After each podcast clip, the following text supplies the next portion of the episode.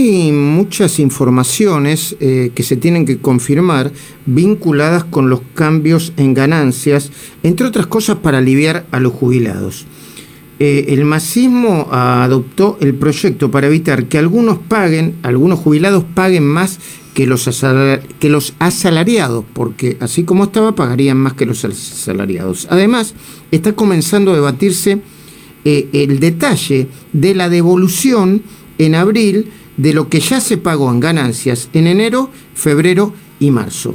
Eh, en esta sección, que hasta ahora nosotros le llamamos eh, tres preguntas para tres respuestas, vamos a hablar con el tributarista Sebastián Domínguez. Sebastián, muy buenos días. Todo el equipo de esta mañana por Radio Rivadavia AM630 saluda. ¿Cómo va? Bien, bien. ¿Qué tal, Luis? Buen día. Buen día. Bueno, Sebastián, eh, ¿nos podrías resumir eh, eh, lo que se sabe hasta ahora de lo que se va a empezar a discutir esta semana y se, y, se vaya a aprobar probablemente muy rápido, vinculado con el nuevo mínimo no impolible para el impuesto a las ganancias? Sí, cómo no. Bueno, el, lo que, digamos, el proyecto de, que se está tratando, más algunas modificaciones que se podrán introducir porque está pidiendo la CGT, consistiría en eh, que no paguen impuestos a las ganancias quienes trabajan en relación de dependencia o jubilados que cobren hasta una remuneración bruta de 150 mil pesos mensuales. Para un empleado sería más o menos 125 mil pesos netos. Entonces, si cobran ese, hasta ese valor, se les incrementan las deducciones a esas personas y no pagan ganancias. Si cobran de 150.001 en adelante, ya no le aplica ese, ese cálculo por el cual eh, si cobran entre 150.001 y 173.000 bruto, ahí se faculta al Poder Ejecutivo para que incremente las deducciones, que eso no está muy bien porque después el Poder Ejecutivo puede no hacerlo y sería un problema, ¿no? Y para los que cobran más de 173.000 ahí no tendrían ningún beneficio. Lo que se modifica eh, respecto al original es que esto iba a ser de aplicación, si se aprobaba en marzo, a partir de abril en adelante. Ahora lo que se estaría consensuando para poder aprobarlo es que sea retroactivo al primero de enero. Entonces, quienes fueron, están con una remuneración de hasta 150 mil y las retuvieron ganancias en enero y febrero, si se aprueba la ley, eh, sería de aplicación inmediata y deberían devolverle las retenciones que le hicieron en enero y febrero, o incluso en marzo. Entiendo, Sebastián Domínguez, ¿y cuál es el cambio para incluir o beneficiar a jubilados en, el nuevo mínimo no imponible de ganancias? Y bueno, lo que hace es esto, toma esa remuneración de 150 mil pesos eh, como bruta de jubilación y entonces se les incrementa las deducciones especiales para eh, no tener que tributar el impuesto.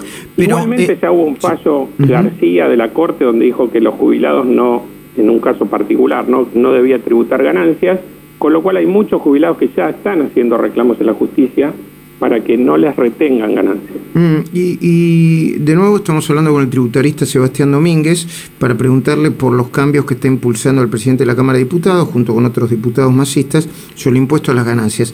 Porque lo que se dice también es que si un jubilado, por ejemplo, cobra eh, por un alquiler este, no, no, muy, eh, no muy caro, se le se apartaría, o sea, no se lo incluiría dentro de los ingresos y de esa manera eh, podría ser beneficiado con más beneficiado con el mínimo no imponible. ¿Se entiende lo que digo? Sí, digamos hoy hay una hay una ampliación de deducciones para jubilados que si el jubilado tiene ingresos por alquileres, ingresos por monotributo, ingresos por un plazo fijo que le genera interés, pierde esa deducción incrementada y tiene que tributar ganancias. Eso no se aplicaría más. Entonces, más allá que tenga algún otro ingreso, hasta una jubilación de 150 mil pesos no pagaría impuesto a las ganancias. ¿Qué otra cosa nos podés este, informar, Sebastián Domínguez, vinculada con este proyecto de ley que se empezaría a discutir hoy mismo en comisiones y, conseguiría su aprobación rápidamente. Bueno, si queremos llevarlo a números esto, podemos decir más o menos que un, soltero, un empleado soltero, que hoy cobra esos 150 mil brutos, más o menos le retienen unos 10 mil pesos de impuesto a las ganancias mensuales. Va a dejar de tributarlo, entonces en principio lo que espera el gobierno es que lo destine eh, al consumo. Si es un casado con dos hijos, hoy le están reteniendo más o menos 3.500 que estaría destinando al consumo. Ahora, lo que ha dicho, el, digamos, quienes impulsan este proyecto es que el costo fiscal que estimaban era de 40 mil millones de pesos si esto entraba en vigencia en abril. Al entrar en vigencia retroactivo, tendría un costo fiscal de 13 mil millones más, que hay que ver el gobierno de dónde los puede sacar. de la soja, del aumento del precio de la soja y, de, y del impuesto, supongo, ¿no? Y del impuesto a los grandes patrimonios. Probablemente, mm. sí, o sea, va a haber perdedores, digamos, de otro lado para poder financiar eh, esta, esta rebaja. Impuesto a los grandes patrimonios que me parece que va a ser hiperjudicializado para no plantear una especie de conato de rebelión fiscal, ¿no? Va a ser, sí, digamos que quien lo tiene que tributar está analizando hoy realmente cuáles son los principios y derechos constitucionales que entiende que se ven afectados para ver cuál es el camino eh, para discutirlo, si es que lo quiere discutir. La FIP está amenazando con hacer denuncias penales, eh, con, digamos, con ejecutar, buscar un mecanismo para tratar de ejecutar directamente la deuda.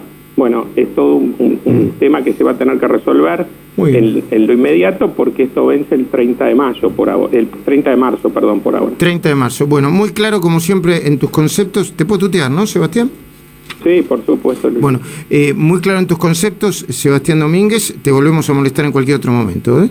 Bueno, muchas gracias. Igualmente. Hasta luego.